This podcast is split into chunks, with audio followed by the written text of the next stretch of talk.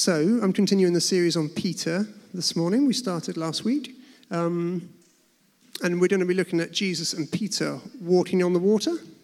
And this week, I've been, I don't know, anyone else been slightly interested or even fixated with the whole moon landing, you know, 50 years ago? Anyone else been looking at that? So, stat, there's lots of stats out there, but stat of the week for me has been that in the control room at NASA, when they managed to obviously land Apollo, uh, no, Apollo 11, sorry, on the moon, the combined power of all the computers in that control room was less than one smartphone. No, I know. I know. Amazing. Does that mean, in theory, I can land a man on the moon with my phone? Amazing. Anyway, so I've been, I've been it's intriguing. I, I feel like there's almost a, a, nice kind of symmetry to it. I'm, this morning I'm talking about Jesus and Peter walking on water.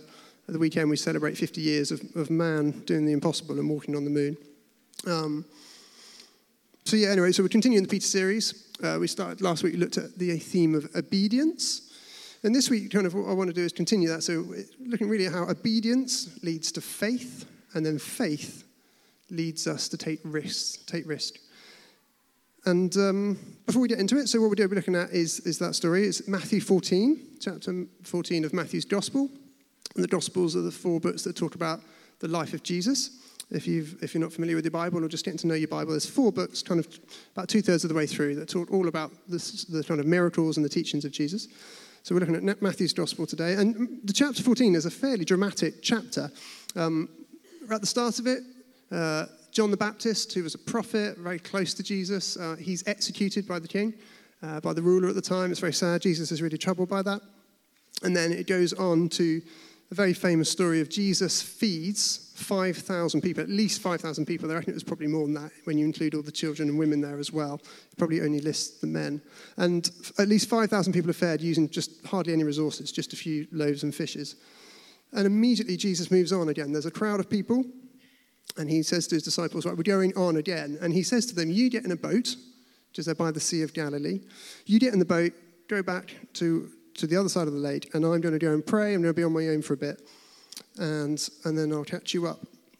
On the Sea of Galilee, where a lot of the stories about Jesus take place, is a, is a lake. It's a freshwater lake. Um, it's about 13 miles long and about 8 miles wide at its widest point. And they are up in a place called Bethsaida, which is on the northeast side of the lake, up at the top of the lake. And uh, he basically says, head back, head back west, head back west across the lake. Um, so the point, the disciples get back in the boat. One of the disciples is Peter. And at this point, the disciples, they'll be full of food because they've just had this huge meal, unplanned meal, and they'll be full of faith because Jesus has done another, another miracle.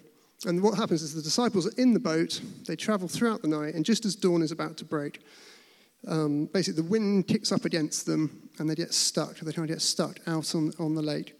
Um, they would have been in a, an old school kind of fishing boat, so they would have had sails and they would have been rowing. But the sails would have been no use, just the wind is against them. So they would have been rowing. Basically, they're just getting bashed around. It's not dangerous. It doesn't look like it's dangerous. Not like there's a story earlier in the gospel where they are, with Jesus in the boat, they are caught out in a really bad storm on that lake. It's not one of those moments. It's just that they're stuck. And this time, Jesus isn't in the boat with them, he's still on the shore. And we don't know what he was praying about. He might have been praying for them but they're out there on the lake. So that's where we're going to pick up the story. They're on the lake, he's on the shore. So if you've got your Bibles, turn to Matthew 14. Uh, if not, it'll come up on the screen behind me. And we're going to start at verse 25.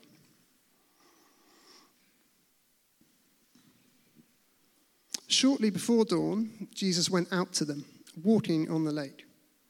When the disciples saw him walking on the lake, they were terrified. It's a ghost, they said, and cried out in fear. But Jesus immediately said to them, Take courage, it is I. Don't be afraid. Lord, if it is you, Peter replied, Tell me to come to you on the water. Come, he said. Then Peter got down out of the boat, walked on the water, and came towards Jesus. But when he saw the wind, he was afraid, and, beginning to sink, cried out, Lord, save me. Immediately, Jesus reached out his hand and caught him. You of little faith, he said, why did you doubt? And when they climbed into the boat, the wind died down. Then those who were in the boat worshipped him, saying, Truly you are the Son of God. It's just a staggering story, isn't it? It's amazing. It's a story of fear, there's then faith, it's a story about risk, and it's a story of the supernatural. When we read about all the kind of miraculous, jaw dropping things that Jesus did, this is right up there. It's very difficult to explain this one. There's no science for this. I actually I did extensive research. I, I went on YouTube and typed in walking on water. Has anyone done it? And there was some people over in, I think it was Malaysia, who managed to do it. But the way they've done it is basically just pour this huge amount of like chemicals into the water. It wasn't water. It was basically just very thick slime. And they're like, yeah, we can walk on water. No, no, that's not walking on water. This is, there's no slime in this. This is just one of those things where there's no, there's no science for it, there's no explanation. Basically, it's one of those, it's, it's either supernatural, it's miraculous, or it's not true. You just can't walk on water. It's one of those things that we can't do. And yet Jesus did it, and then Peter went on to do it. Jesus walked, if you want to get the scale of this, the Bible, the biblical scholars think that the boat was probably about five kilometers out to shore. So, anyone's done park run? That's the distance of park run, five kilometers. If you want it in terms of the city, that would be like walking from here to the city stadium in Leckwith on water.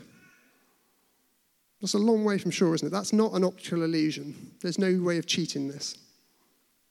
And the ultimate proof, actually, is that if they weren't walking on water then why did Peter sink? It would just be, it's just a hoax, isn't it? But actually, when Peter loses faith, he actually starts to sink and has to be rescued. So it's a very real miracle. It's a huge risk for Peter when he steps out.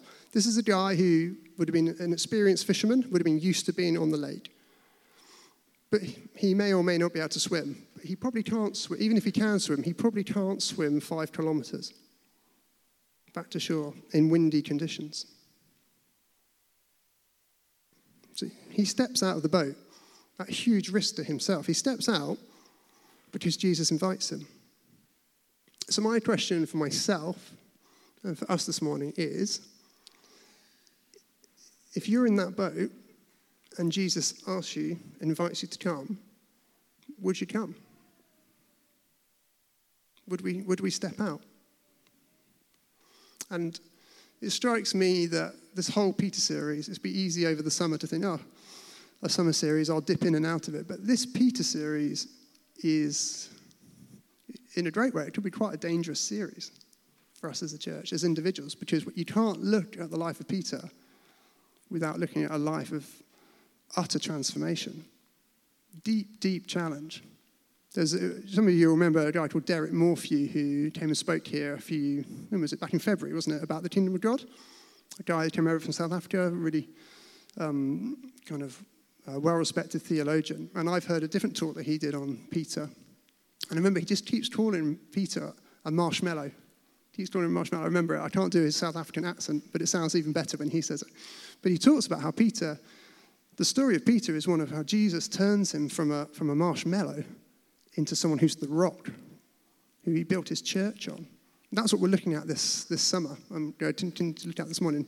It can be a dangerous topic because actually, huge transformation in Peter's life. And when we, that, we absorb that and we look at that as a church, then we, uh, we could be massively changed. It could be wonderful. So, no, would you step out of the boat? Would I step out of that boat? If I'm in that boat and I'm thinking, Jesus is inviting me, there's wind all around, would I go? And what I want to do this morning, I just want to look at some of our, perhaps some of our responses, how we might respond. So you might say, no, I'm not doing that. And I'll tell you why not. Because I don't trust God. Ultimately, deep down, I don't trust God. And what, I see, what we see in this passage is that God is unchanging. The words that Jesus says to Peter are, It is I, which is exactly the same as what we hear God say to his people throughout the Old Testament. Jesus, uh, God talks about being I am, I am, I am. Yahweh. It's exactly the same language. Jesus also says to them, Take courage. Don't be afraid. The same language that God speaks to Moses and to Joshua. Jesus is on the water. God has a real history with water, doesn't he?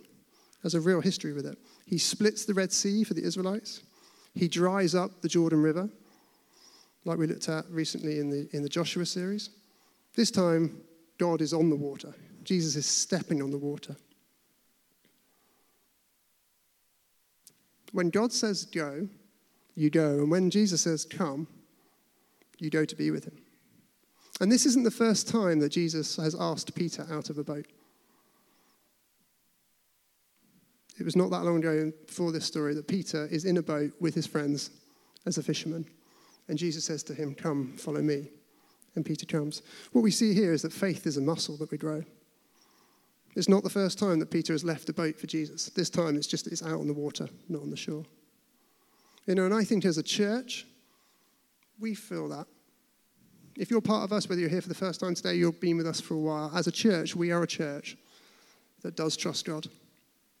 That really does trust God. We've made some big changes over the last couple of years and continue to step into that. And we trust God. When He says, Come, we say, Right, we will follow you. Maybe you'd say no because you think, well, you know, I'm not ready. I'm not ready to go. I'm not ready to step out. I don't have enough faith for that. Well, we're never fully ready. I remember from my own life, I've said, talked about this before, but I'm part of the team here at the gate that we just talked about in terms of winning that award. Yes, great news. Very happy with that. But it was, it's been just amazing the journey that we've been on here as a church running this place. But I remember like three years ago when I felt the call on God's call in my life to step out. It was a huge step. I was uh, in a job I was very happy in, very settled, and I've been doing that for six years. And out of nowhere, I just suddenly got hit by the thunderbolt. It's time to go and do something that I didn't feel, I still don't really feel like I can do. Definitely still don't feel I can do. And yet, do you ever have those moments in your life where you're like, there's 50% fear and 50% excitement. Do you know what I mean by that? And then sometimes God just ratchets it up and it suddenly becomes 51% excitement, 49% dread, and it just creeps up. And it's one of those moments. I've had that in my own life, and I think we all experience those moments. And that's what, that's what Peter's having here. God's calling him out of the boat. And I think it's when we step out and we take those risks that we're most likely to experience the power of God. We're most likely to see how awesome God is. And it's in those moments when we step out that we actually become most aware of our need for rescue. Which is the moment that, uh, the moment that Peter takes his eyes off Jesus. He sinks. And what does Jesus do? Steps in, scoops him up and rescues him. What an amazing image of the Christian faith. That we all need rescue. Jesus not only stoops us up from the choppy waters, but he reaches down and stoops us up, picks us up from our sin and our shame, and puts us right with our Heavenly Father. Maybe you'd say no because what Jesus is asking you to do is just doesn't make any sense. It would have been really easy for Peter at that point to say, Okay, Jesus, clearly you know what you're doing here. You're the one who's got the water walking sorted. Why don't you just come a bit further and come to us? It doesn't make any sense. Why would I come out to you? But then the kingdom of God doesn't make any sense. Jesus' call on our lives defies logic. Peter takes that risk. He gets out of that boat because he is utterly captivated and compelled. Does that sound familiar? As a church, we talk a lot about we are captivated by Jesus and compelled by his love. That, this is the epitome of that. Peter is totally captivated by Jesus. He steps out of that boat because Jesus isn't, isn't in it. He just simply wants to be where Jesus is.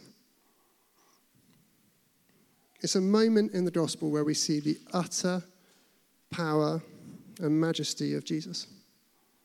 He can't just be a teacher, nor just a rabbi, an advisor. He can't just be a, a leader or even a healer. You don't step out of a boat onto choppy waters for someone like that. You only step out of that boat if Jesus is the one, if he's the Messiah. You don't do it for anyone else. I remember, it must be about three years ago, uh, some guys on our team, the church staff team, came back and they had this story and they'd been, they'd been out and they'd gone into the traveling community in Tremorfa. And I had that moment of, before I could, and they had some amazing stories. They, sorry, they, they would tell the story properly. They'd gone out into the traveling community in Tremorfa, basically to go and announce the gospel, proclaim the good news, demonstrate the kingdom, offer to pray for people and just connect with people and share God's love. And my first response wasn't, wow, that's amazing. And it wasn't even, what, tell me more. My response, internally anyway, I think I concealed it, was, what on earth are you doing? Why? Do you know I, mean? I was just, that, that makes no sense. That's so dangerous you know, by, by reputation, by stereotype. I just could not believe it, that, and which reflects very poorly on me. And then I reflected back, and that is the kingdom of God. The kingdom of God does not make sense. The call of God in our lives defies logic, it defies rationale. And that's what we see here with Peter stepping out of a boat. It doesn't make sense. But it's also important to say, I think taking risks like that is not, it's not reckless. It's not kind of a selfish thing. It's not a hedonistic thing. We don't do it for the adrenaline rush. We do it because God calls us. And why does God call us to do it? Because he loves us too much to just leave us where we are. God always has more for us. He had more for Peter. He called him out of a boat to follow him. Now he was calling, calling him out of a boat to experience the supernatural. And our lives shouldn't make sense. We were at um, National Leaders Conference this year, this year, six months ago. It was an amazing sermon, uh, seminar by a lady called Katia Adams. And she talked about how our lives won't make sense. She said this example of like, if you showed your bank account your bank statement to your friends, would it make sense to them? And if it does, it shouldn't. And I was like, ooh. First off, I thought, I'm not sure I want to show anyone my bank account, but even if I did, and it was that, but that same principle. It's the same as stepping out of a boat for Jesus. The way we live our lives, the decisions we make, they shouldn't make sense to the world. It defies logic. Maybe you'd say no because your kind of first reaction would be no, I, I just need to play it safe. I need to play it safe. And the reality is, we can't always play it safe. As Peter shows, you can't follow Jesus and not embrace risk. Following Jesus is, is an inherently risky business. It's not a risky choice. If you're here today and you're not sure where you're at with Jesus, maybe you're thinking about Jesus, maybe you're exploring the Christian faith, I want to say right now it's following Jesus, saying yes to Jesus, is the surest, most certain decision you can ever make in your life. It's really, yeah, sorry, tangent, but that worship song, that, last worship song we sang, is the song I became a Christian to as a teenager. That old delirious song. And every time we worship, it just brings me back. I've been singing that song for over 20 years. No, what is it? 15, 20 years now? I can't remember how old I am, which is a sign I'm getting old. But um, it's the surest decision you can make. It's utterly changed my life following Jesus. So, couldn't recommend it enough if that's you, you're here today thinking about it. But you need to know that if you follow Jesus, that doesn't kind of sterilize your life. It doesn't inoculate you against risk, against dangers. In fact, sometimes it can lead to more, more risk. Jesus doesn't calm the storm for Peter before he gets out of the boat. He doesn't make it safe for him to do so. But he does make it possible for him to walk on the water in the midst of the storm. I feel like there's people here this morning who need to hear that. In fact, I know this because I was chatting to someone before the service about this. If you're here today and you're in the middle of something and you're waiting for it to all calm down before you kind of say yes to God in it, or before you take a risk, what we see in this story is that the storm doesn't stop before Peter steps out. And sometimes it's about trusting God in the waves, isn't it? The wind and the waves may still be there, but we still step out and we say yes to God. I had an amazing chat with a friend last week. I, I saw a friend, I haven't seen him for a year. And he uh, basically he's had a just a terrible, well, in some ways, a terrible year. Absolutely terrible year. He was doing fine. He lives in London. He had a good job, uh, all going good. Good, you know, friends and all, everything. And then he fell off a bike. Bad accident. Really beaten up. And was off work for several weeks. And lucky, basically, not to, to be even, you know, could have, been, could have been a fatal crash. So he was in a really bad way. Several weeks off work, goes back to work. First week back, loses his job out of nowhere. And, you know, his, basically his life is just, as he knows it, has fallen apart. And the, in, in the crazy thing is, in the midst of it, he suddenly feels God puts this idea on his heart. Um, it's, a, it's a social entrepreneurship idea. Uh, it's basically God broke his heart for food poverty in this country. And he, yeah, I don't go into the details because it's not been announced yet. But basically, he's rolling out this incredible uh, software project uh, across, across the UK, which will really help you know, food banks and, and things like that. But the timing was terrible. Of all the things, he could not have been in, you know, he's been in such a big storm. You know, beaten up off of, you know, on this, on this bike crash, loses his job, financial problems, all these things. And yet, suddenly, God says to him, Now's the time to step out of the boat. I want you to go and do this business. And he said to me, like, it's amazing chatting to him. He's just come alive. Chatting to him, I could see the fire in his eyes. And he just said to me, the amazing thing is what he's realized and what he's learned in the last year is he just said, God is at his strongest when I'm at my weakest. God is at my strongest when I am at my weakest. So sometimes we say no because we want to play it safe. But actually, the storm doesn't stop. There is no safe option. And yet, God invites us out of that boat.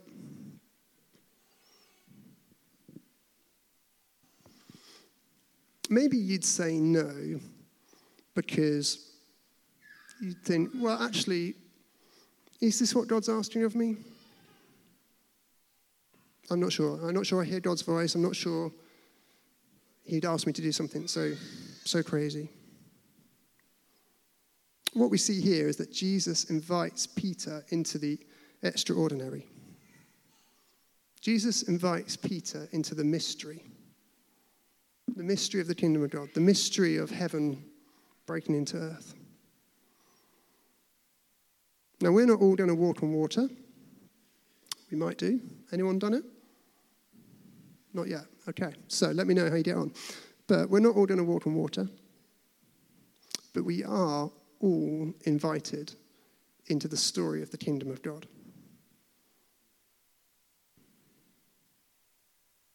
And we come alive, we come fully alive when we basically set aside fear and we set aside our comfort and we set aside our, our desire for safety and we choose to risk. We choose faith. It does something to our souls when we prioritize faith. And what we're basically saying is that we are it's, it's better to risk failure than it is regret. I was, again, I was here. Uh, uh, we had an event about two weeks ago. It's just an amazing evening. I had the privilege of hosting a lady called Sophie. Sophie Ray is the lady who many of you all know Ripple Living, which is the uh, zero waste shop just up on Albany Road. And we did kind of a, and it, we had about 200 people came, and uh, we did a, an interview with her. I had the privilege of, of interviewing her. And it was just incredible to hear her story. And what just kind of poured out of her was this level of conviction that something had to be done. So her passion, where her heart breaks, is for the city and for the, but for the world as well, in terms of waste, in terms of sustainability, um, and you know, making a, a more uh, us and our children be able to have more sustainable futures. And what came across in that interview was she is utterly fearless, totally fearless. And she is someone who she will risk it all, but she just doesn't want to have any regrets. And when you spend time with people like that, it's, it's, it's captivating, but it's also it's inspiring. And I think we are called, when we follow Jesus, as, as Jesus followers, if that's who you are this morning, if you call yourself a follower of Jesus, I think we're the same. Like Peter, Peter was, we are called to be fearless people. We are called to be all in. It's interesting, when Peter steps out of that boat, what I love is he doesn't, this is what I would do, he doesn't do the, can I just check, is there a life jacket? Is there a lifeguard around with a, a throw rope? There's no safety nets at all. There's no kind of Jesus, can I just check? You've obviously know how to walk on water. Can you just tell me the technique? There's none of that. He doesn't check how, but he does check who. And as soon as he knows it's definitely Jesus, then he's in. He's all in. He wants to join him. And at that point, what we see in Peter is he's checking. It's either God or it's not. And if it is God, I need to be with him.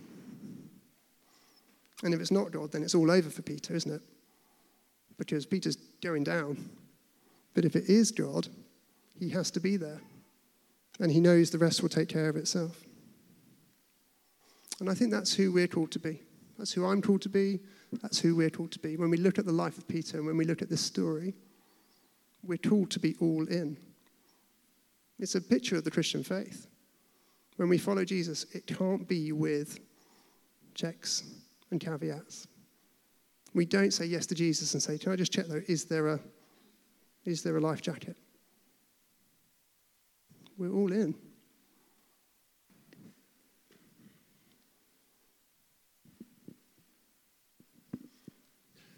It's also just, I want to finish with this, just to say, when Jesus asked Peter to, to leave that boat. And when Jesus asks us to give our lives to him, he's not asking us to do something that he's not already done. Because Jesus asked Peter to leave a boat. But Jesus has already left a boat. Not that boat, he wasn't on that boat. When we look at Jesus, Jesus left the Father's throne. He left heaven to come down to us. Jesus set aside, this is the Christmas story, but this is the whole story. Jesus came to be with us. He set aside his majesty and his glory, lay it all down to be with us. God incarnate. He came to be us to be fully human, to touch people, to spend time with them, to teach them, to minister to them, and to ultimately to die for them and rise again. Jesus has left his boat. He stepped out. So when he asked Peter to step out, he's only asking him to do something he's already done. So for you right now, if you're asking, if you feel like God is asking you to step out in something, to take a risk, to grow in your faith, to step out. He's only asking you to do something he's already done and will do time and time again for us.